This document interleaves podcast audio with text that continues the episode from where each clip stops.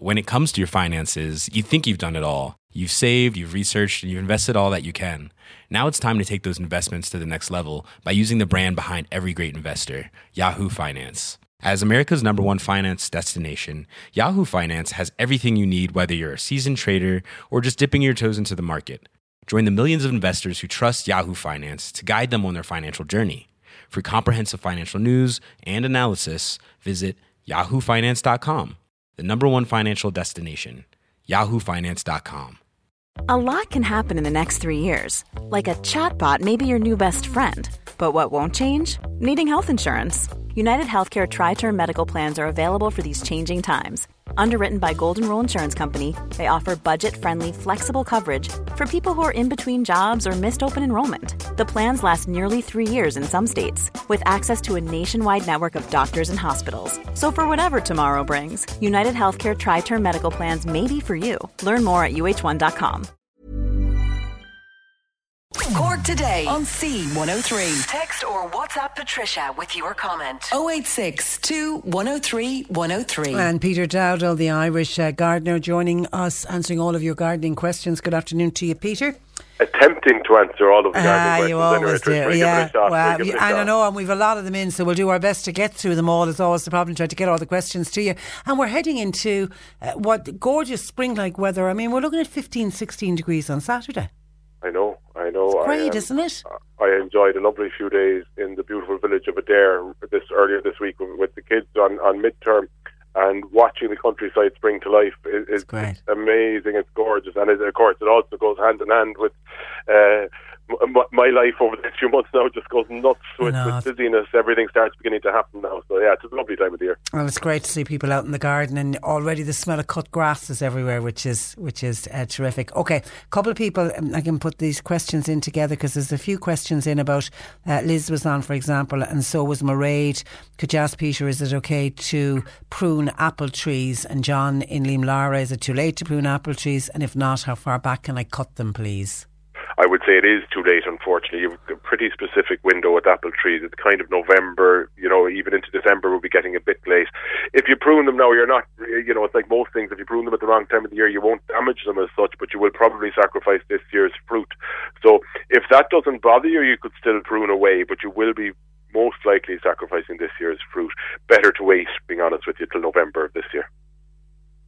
Okay, a listener uh, deliberately puts in a big long name. Hi, hi, Peter. I have a Berberis Darwinia, Darwinia, Yeah, Darwinia, hedge, yeah, Darwinia yeah. hedge, about six years old now. I've noticed that a few of them have a lot of moss on the branches and are kind of dried out. Is there anything I can put on them to help them along? And what kind of fertilizer would you recognize? Would you recommend? Okay, the, the, moss of the branches shouldn't be anything to worry about. It could be moss or it could also be lichen. Now, lichen growth is a kind of good sign on your branches because it's a sign of a good clean environment, a good clean air. So if it's lichen, then that's a good sign. And it's really, even if it's moss, it's not something I'd worry about. It's not something you need to, to take to, to, to do anything about.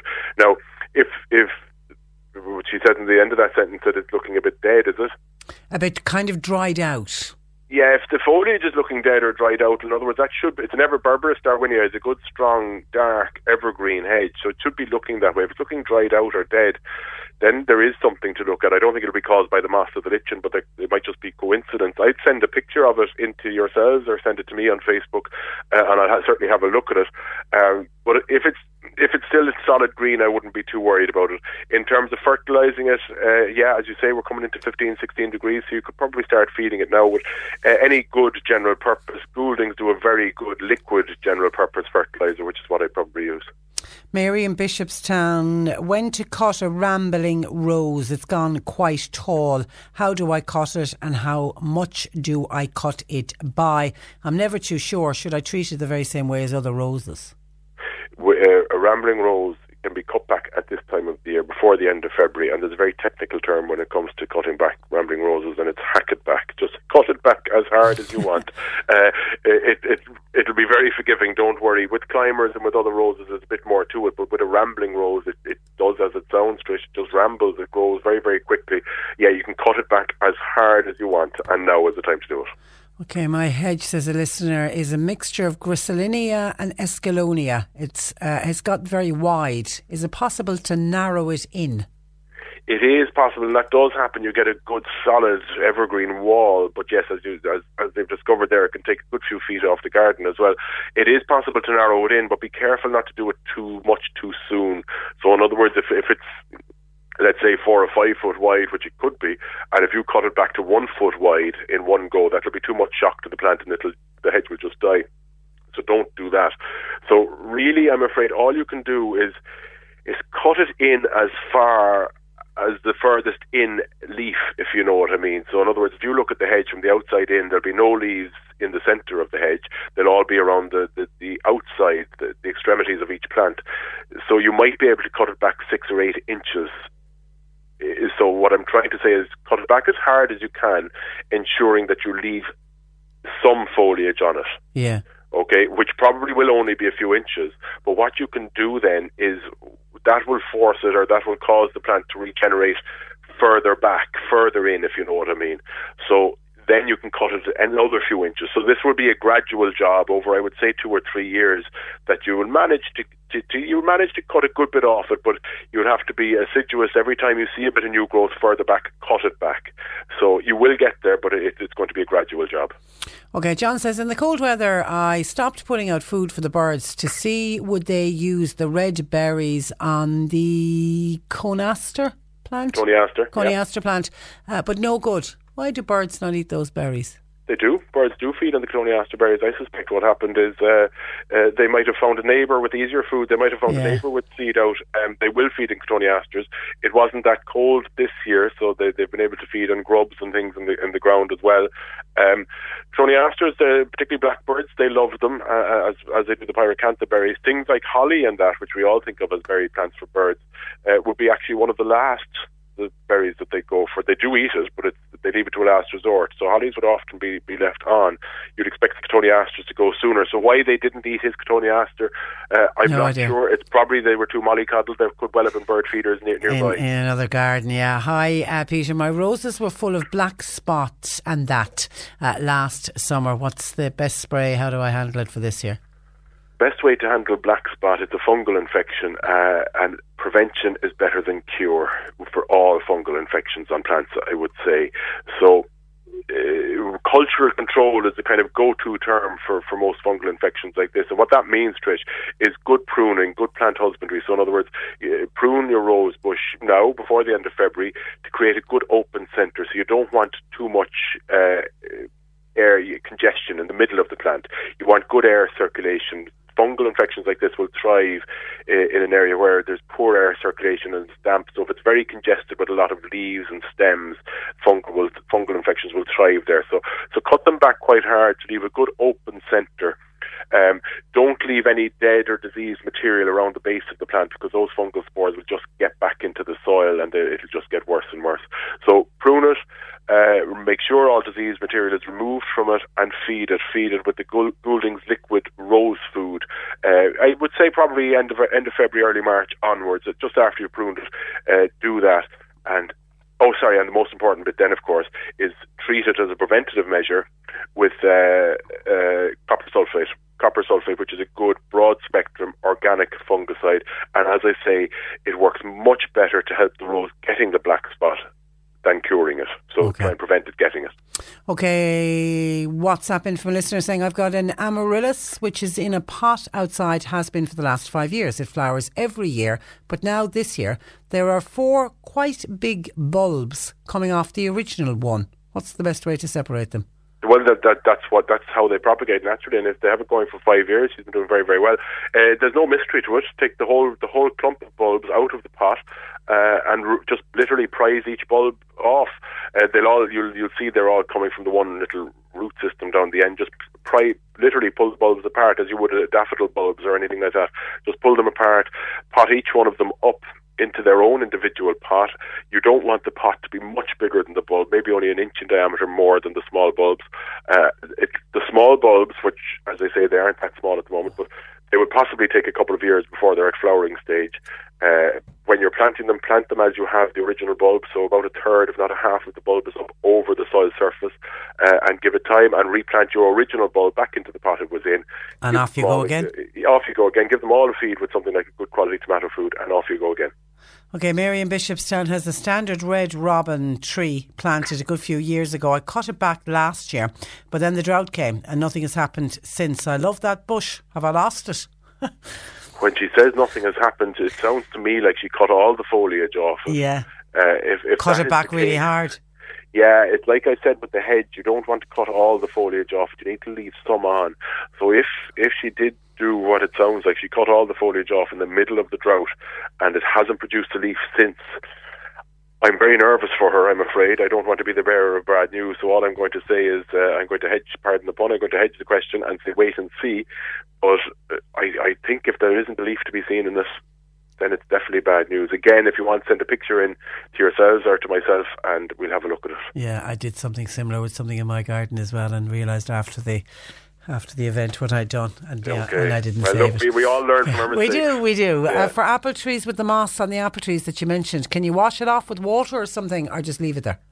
I'd leave it. If moss or lichen, I would leave it. Uh, it won't really wash off with water. It'll come off physically. So, in other words, if you rub it even with your hand and your thumb or, or a scrubbing brush, it'll come off. But uh, it's only really for aesthetics that you'll be taking it off. I wouldn't be too concerned about it. Can a lemon plant be transferred from indoors to outdoors? Says the listener. Mm, I'm going to say yes and no, which is I know a vague answer, but what I mean by that is it could be transferred outside for the summer months. Certainly not now; it's too early. Uh, during maybe the month of May, second half of May, you could move it out, um, and probably move it back in second half of September. So it'll, it'll do with a little summer holiday outside, but yeah. no, certainly would need to be indoors for, for longer than that. Though there's a good friend of mine, in fact, he'd be laughing if he knew he was being spoken about on a gardening program, but he has absolutely no interest in gardening. But he, he got a present of a lemon plant about five years ago, and he left it out in his patio ever since, and it's still thriving and still fine. That no, it's never produced lemons, and now will it outside? But uh, it's still alive, just to disprove everything I just said. No, but no, the, the advice would be bring it out for the summer and back and in. And then ba- back in. Can can I cut back a clematis montana, please, as a listener? It's trailing on a wall. You can cut it back, absolutely, and you can cut them back hard, but don't dream of doing it at the moment because you will lose all this year's flowers, which are just about to emerge in about a month's time. And it's one of, for me, it's one of the highlights of the spring season is seeing that montana come into flower, that lovely pink flowers mothers the plant only for about two weeks if the truth be told it's a very temporary display but well well worth it so th- that montana will produce its flower buds uh, on growth produced the previous year. So, in other words, the buds are already ready to come. So, don't touch it now. But straight after it's flowered, which will probably bring roughly the end of April, you can cut it back then as hard as you want. Okay, all right. Uh, so we wrap it up. How are you busy this week? Have you something coming on? I am. I just want to mention one thing, Trish, if I may, and it's okay. later today. It's later today, and it's something I'm passionate about, as you know, and it's what's happening to this wonderful world of ours in terms of, biodiversity and what we're doing to it. Uh, I'll be on with Daithí on the Today Show later, and I'll be talking about the importance of, of growing our own food and particularly using locally sourced seed. Our brown envelope seeds in West Cork are one of only two companies in Ireland which, believe it or not, produce food seeds, Irish food seeds, and it's very, very important to get locally produced seeds. And I'll be having a bit of a rant on the program about our overuse of plastic and about, you know, everybody is saying, oh, yes, I feel very important, bees are very important and all this, but we need to stop talking about it. We need to take action. We Absolutely. need to leave the plastic in the supermarket. We need to start doing stuff. Government needs to lead the way, but they're not.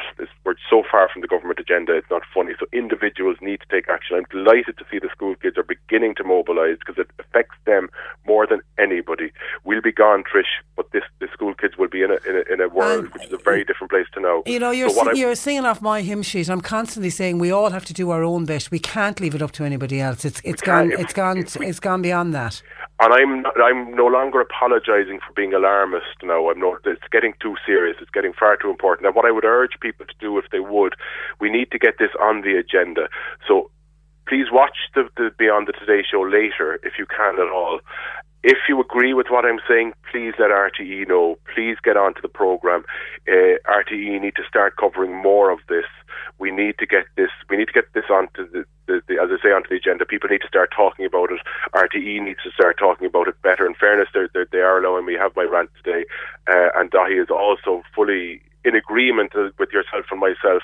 But we can no longer start saying, "Oh yes, the, the, the garden is a lovely place, the bees are very important," and at the same time poisoning the garden by dumping plastic and by using chemicals. This is becoming too serious. We are now in the period of mass extinction. Uh, I would like my children to, to, to live in a, a safe planet in 60 years' time. So please watch it if you get a chance at all and either on social media or by email, please contact RTE if you agree with what I'm saying and let them know. Okay. All right. Good luck with it. We look forward to Thanks. seeing you later on. Thanks for that.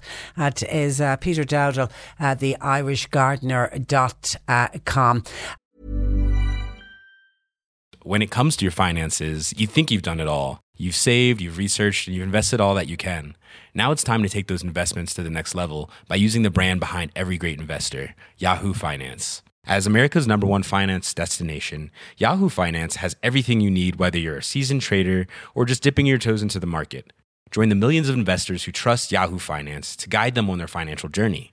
For comprehensive financial news and analysis, visit yahoofinance.com, the number one financial destination, yahoofinance.com. When you need mealtime inspiration, it's worth shopping Kroger, where you'll find over 30,000 mouthwatering choices that excite your inner foodie. And no matter what tasty choice you make, you'll enjoy our everyday low prices, plus extra ways to save, like digital coupons worth over $600 each week. You can also save up to $1 off per gallon at the pump with fuel points. More savings and more inspiring flavors make shopping Kroger worth it every time. Kroger, fresh for everyone. Fuel restrictions apply.